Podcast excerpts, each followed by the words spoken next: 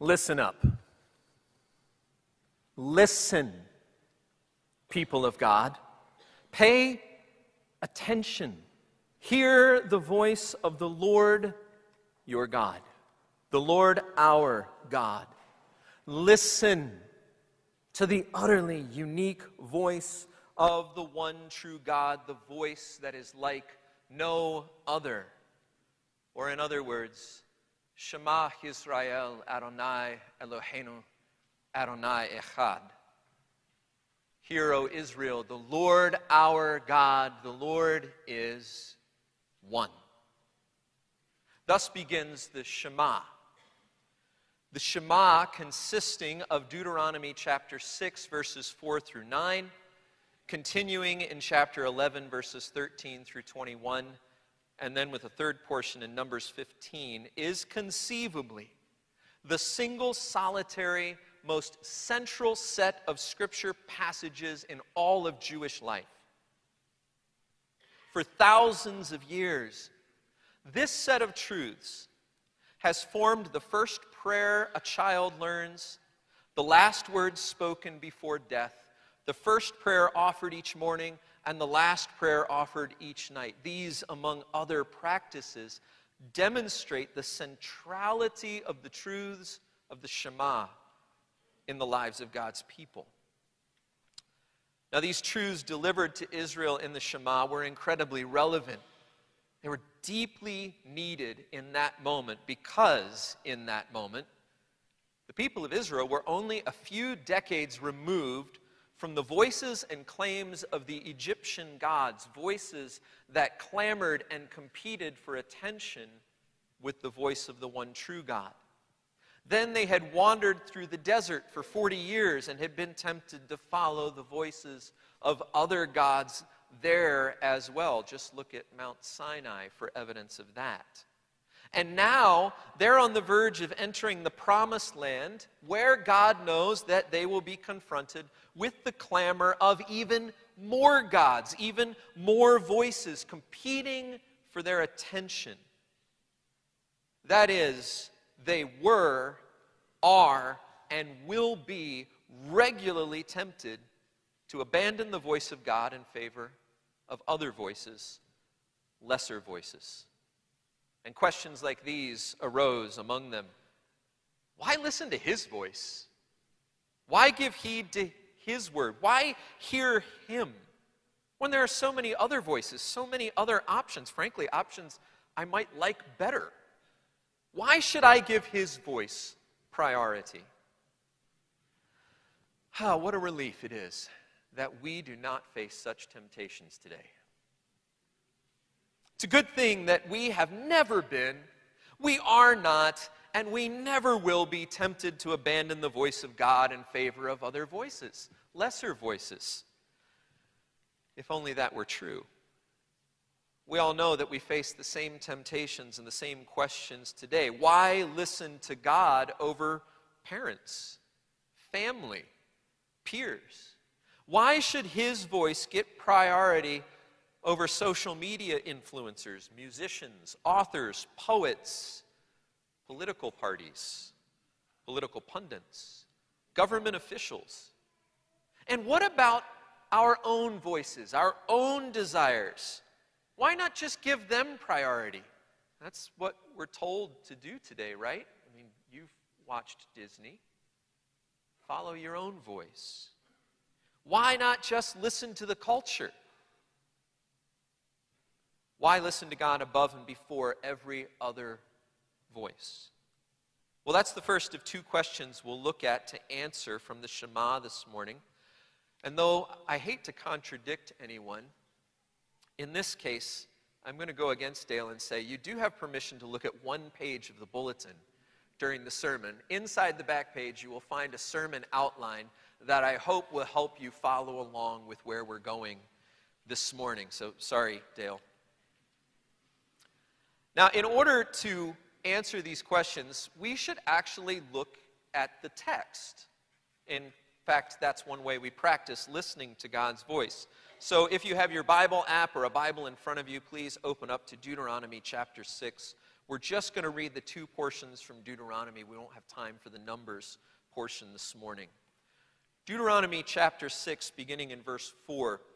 Hear, O Israel, the Lord our God, the Lord is one. Love the Lord your God with all your heart, and with all your soul, and with all your strength. These commandments that I give you today are to be upon your hearts. Impress them on your children. Talk about them when you sit at home and when you walk along the road, when you lie down and when you get up. Tie them as symbols on your hands, bind them on your foreheads, write them on the door frames of your houses and on your gates. And then flip over to chapter 11, beginning in verse 13. So, if you faithfully obey the commands I am giving you today, to love the Lord your God and to serve him with all your heart and with all your soul, then I will send rain on your land in its season, both autumn and spring rains, so that you may gather in your grain, new wine and oil. I will provide grass in the fields for your cattle, and you will eat and be satisfied. Be careful, or you will be enticed to turn away and worship other gods and bow down to them. That is, to listen to other voices, lesser voices. Then the Lord's anger will burn against you, and he will shut the heavens so that it will not rain, and the ground will yield no produce, and you will soon perish from the good land the Lord is giving you. Fix these words of mine in your hearts and minds. Tie them as symbols on your hands. Bind them on your foreheads. Teach them to your children, talking about them when you sit at home, when you walk along the road, when you lie down, when you get up. Write them on the door frames of your houses and on your gates, so that your days and the days of your children may be many in the land that the Lord swore to give your forefathers as many as the days that the heavens are above the earth. Why should we listen to God's voice above all the other voices that surround us? Because in listening to God's voice, we find life. Because in listening to God's voice, we find life. Son, dinner's ready. Come to the table. Why? Because I am your father and I said so. That's why. Sound familiar?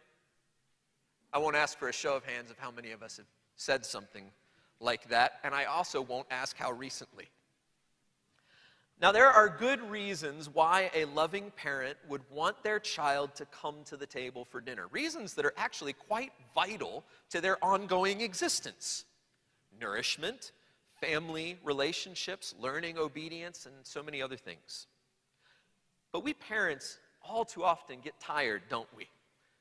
And it's too easy to resort to simply saying, I am your parent, I have spoken, obey, as though that settles it.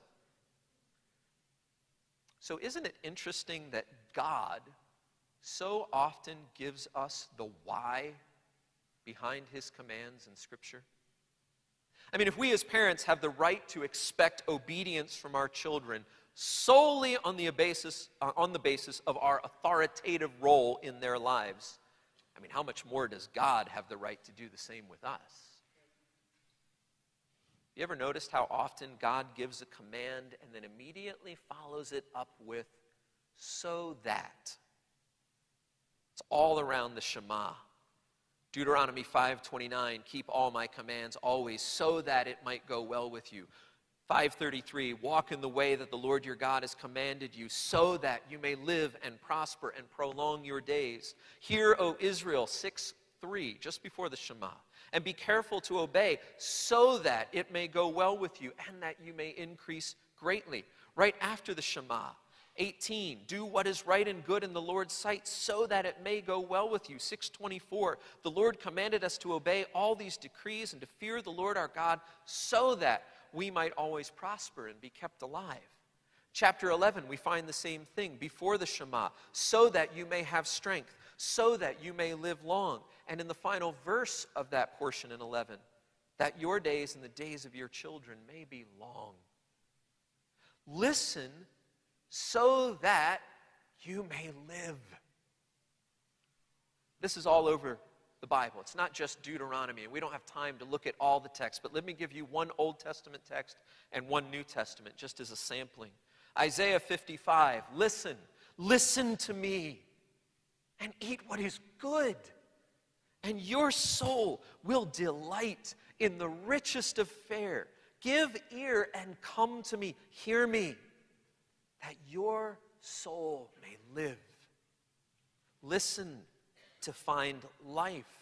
And then Jesus, Emmanuel, God with us, God in flesh, in human form, says in John 10, when speaking of the sheep who know his voice and follow him, he speaks of this same thing. There isn't a literal so that necessarily in the passage, but it's clear that in listening to Jesus' voice, the sheep are saved, they find good pasture, and at the very end of that paragraph, we read these famous words from Jesus I have come that they may have life and have it to the full. God is not stingy. He does not give us commands or tell us to listen to him solely on the basis of authority, though he could. He tells us why. Pattern continues all throughout the Bible. Listening to God is a matter of life. Now, conversely, if in listening we find life, then in refusing to listen, we miss out on life. We settle for death even if that death seems like life in that moment. And if you think about that, isn't that the essence of all our sin? We trade in life for some form of death that feels like life in the given moment, but cannot give the life that God gives. Secondly, because in listening to God's voice, we love. The Shema is a cornerstone of God's revelation to Israel.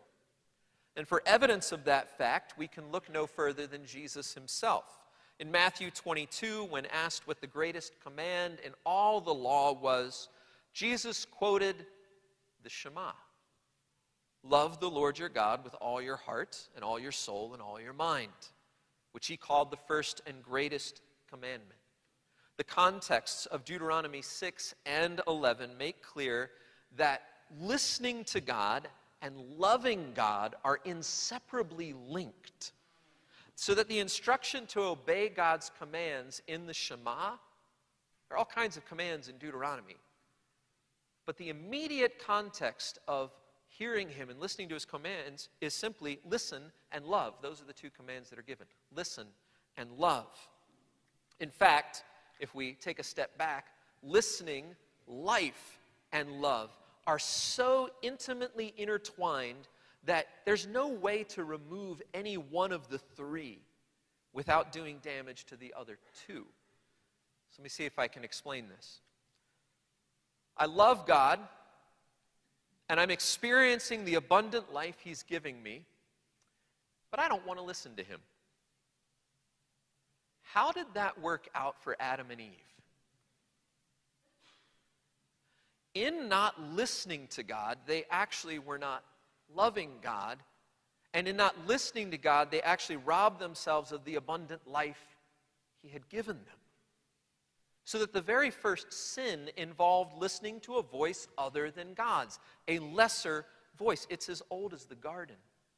Or, I'm going to listen to God and I'm experiencing the abundant life He's given me, but I, I, I don't love Him. And I don't need to love Him. Well, Pastor Ken's sermon last week, uh, though it was talking about joy, really addresses the same idea here. To listen and experience life, but to not love actually leads to a slavish, joyless faith that is likely not faith at all. It's certainly not life, not abundant life. Consider Luke 7. An unnamed woman washes Jesus' feet with her tears. She pours perfume on those feet in worship. And the Pharisee who owns the house criticizes her. Notice Jesus' rebuke to the Pharisee. It's all about love. You didn't love me. She has. Love is so uh, integral to this. But this one might be the most common one for us. Pastor, I'm, I'm, I'm listening to God. I, I really am trying to listen to Him. And I love Him. He's done so much for me, but Pastor, I'm not experiencing that abundant life that the scriptures talk about. It's a very common experience for us as Christians.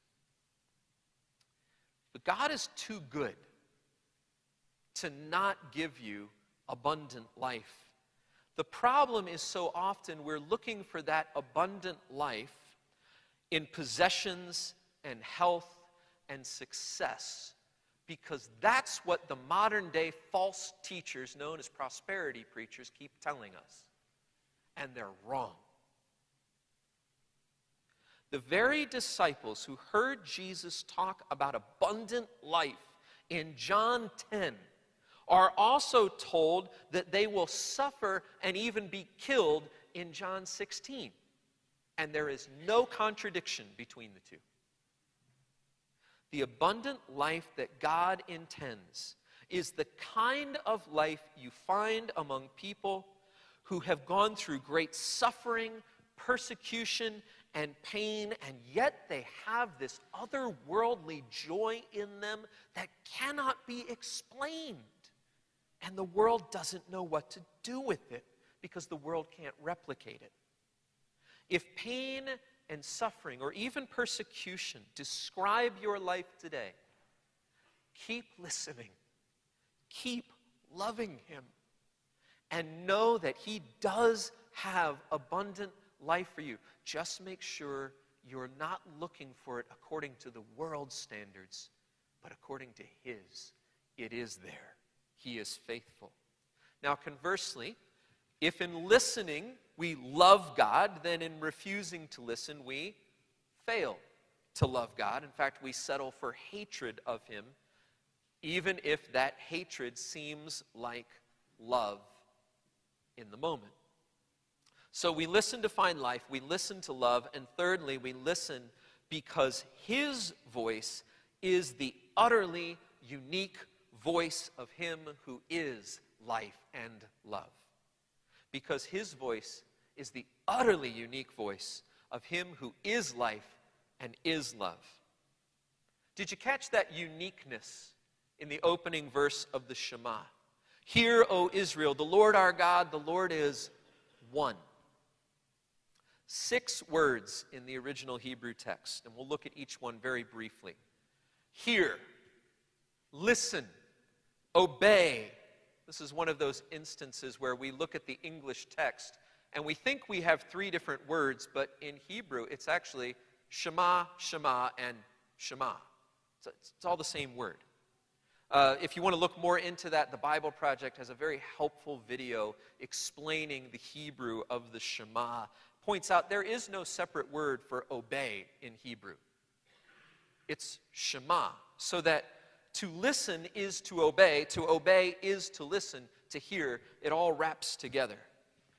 Yisrael, Israel, God's chosen people. The finer points of the overlap of God's relationship with the nation of Israel as his chosen people and his relationship with us as the church today. Uh, scholars have debated that. There's all kinds of, of debates on that. But for our purposes, this is all we need to know. It is certainly consistent to say that the same command given to Israel in Deuteronomy 6 4 applies to us today. If, church, you are in fact God's people, you should listen to him. Hear, O people of God. Adonai. Who do we listen to? We listen to Adonai. That's translated the Lord. It's actually an instance where the Hebrew text has inserted the term Adonai, the Lord, in place of the covenant name of God that God first gave to Moses. It's so holy, it's treated with such refer- uh, reverence that it's replaced in the original text. But make no debate, we are talking about the one true God, the covenant God who has revealed himself to Moses, not just some God of our choosing. That God, the one God. And he is our God, Eloheinu. Adonai, the covenant God, is personal, he is relational. He is not some distant deity off in the universe who cares nothing for humanity. And He is our God communally. We are His people together, not just a collection of individuals, a whole body.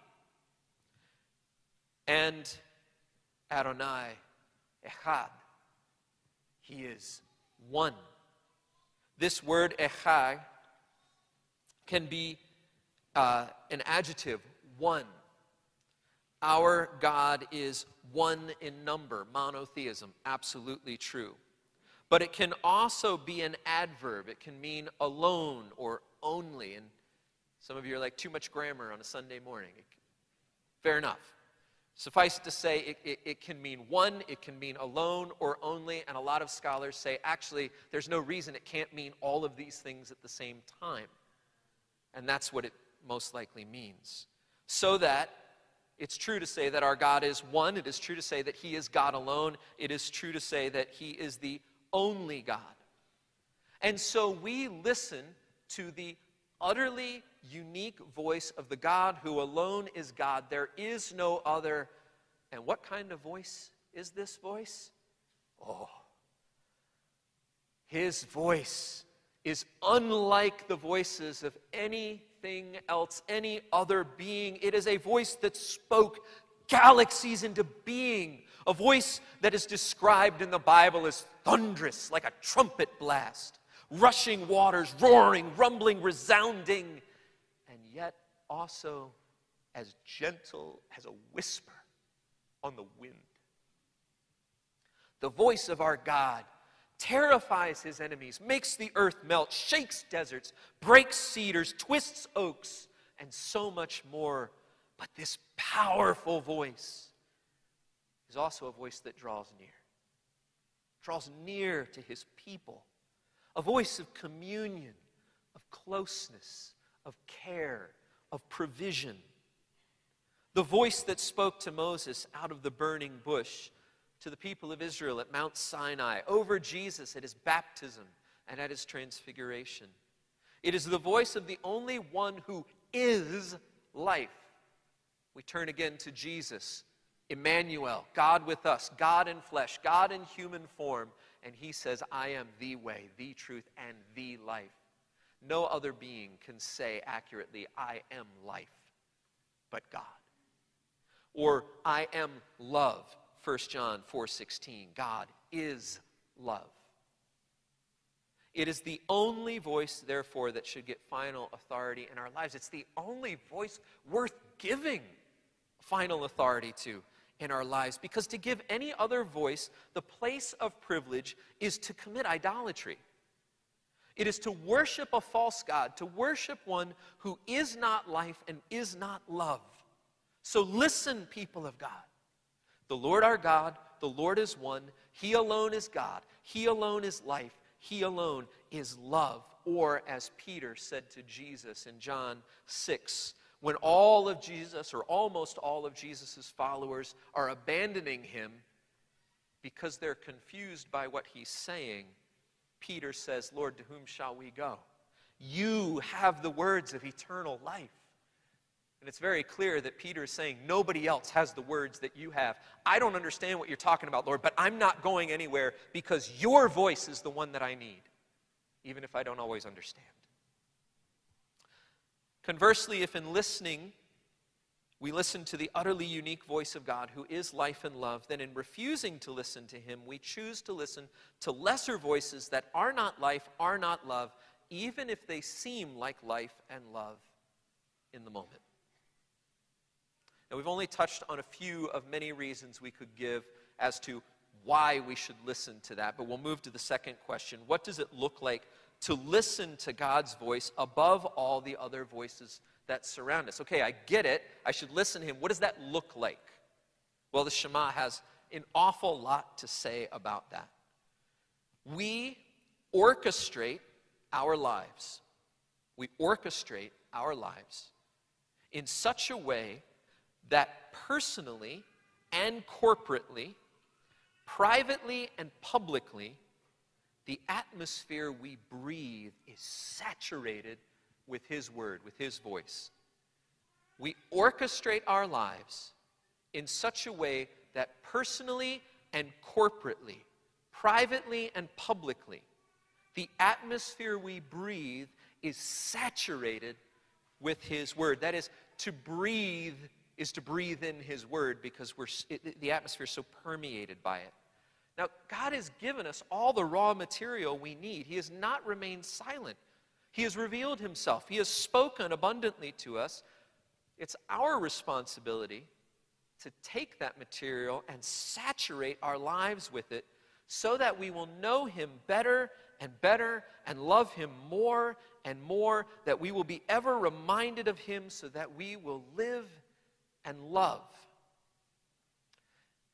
Here's a good occasion to point out that I don't know what it's like to be a preacher who preaches a text like this and feels that they can stand in front of a congregation and say, I've already done this.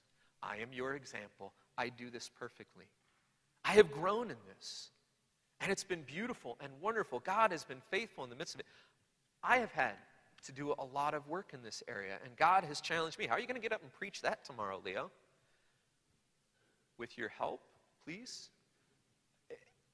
I need this too. Deuteronomy 6. Let's just look back at verses 6 through 9. We'll read it very quickly, just so that we can hear this saturating the atmosphere. These commandments that I give you today are to be upon your hearts. Impress them on your children. Talk about them when you sit at home, when you lie down, and when you get up. Tie them as symbols on your hands. Bind them on your foreheads. Write them on the doorframes of your houses and on your gates. And Deuteronomy 11 said many of the same things. Now, I have preached this text, and Pastor Ken recently preached this text and applied it to parenting. That's an absolutely fair application. But Deuteronomy 6 is not primarily about parenting, it's about living a listening life. Here we are told that in order to listen to God, we must create, nurture, maintain a visual and audible environment of remembrance. Don't just hear what God has to say and walk away. Engrave his words in your mind, tattoo them on your hearts. Get them off the page, into your head, down to your heart. And if you do so, they will show up in your life. The saturation will. God's word is faithful, it does not return to him empty. Isaiah 55 as well. So make sure that you're surrounded by God's word. Talk with your kids about them, but not just for their sake, for yours. Sitting around the house, talk about what he said. Discuss his commands when you're traveling. Heading to bed, reflect on his promises. Waking up to start the day, remind yourself of who he has revealed himself to be. And what about this? Tie them on your hands and bind them on your foreheads. Well, scholars suggest that this is really symbolic of it should show up in our actions and in our perspectives, in what we do and in our worldview. Is the Word of God so infused into your life that it affects how you go about your daily work and how you view the world around you? Is it the foundation of your labors and the filter of your perspectives? That's what's in mind here. Write them on your door frames. That is, your home should be a place filled with God's Word. Write them on your gates. That is, your life outside the home should be a life filled with God's Word. It should be evident. But here, is where we get into a problem. All too often, if we're honest, we try to fake it. This is not about faking saturation. If saturation in God's word is not happening in private and personal ways, the communal and the public attempts will fall short. Not just about putting up appearances. Just because I hang Hobby Lobby Bible placards on my wall, and I do, and just because I post the verse of the day to my social media account, which I don't, don't judge me, doesn't mean that automatically I'm actually permeated by God's word at the heart level. It's about the atmosphere and flavor of our lives, not the decorations and the declarations. What's the difference? In a word, marinating. Marinate in God's word. This is your application.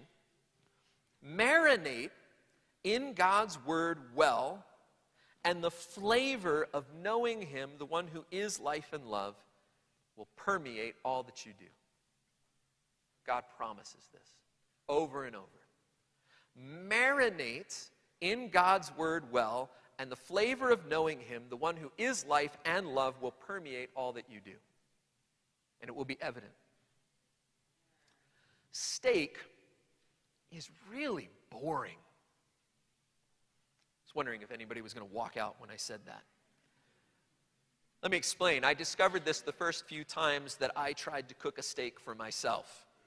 I thought it was simple go to the store, buy a steak, come home, put steak on pan, cook steak thoroughly, take steak off, put it on plate, take bite. I did all those things.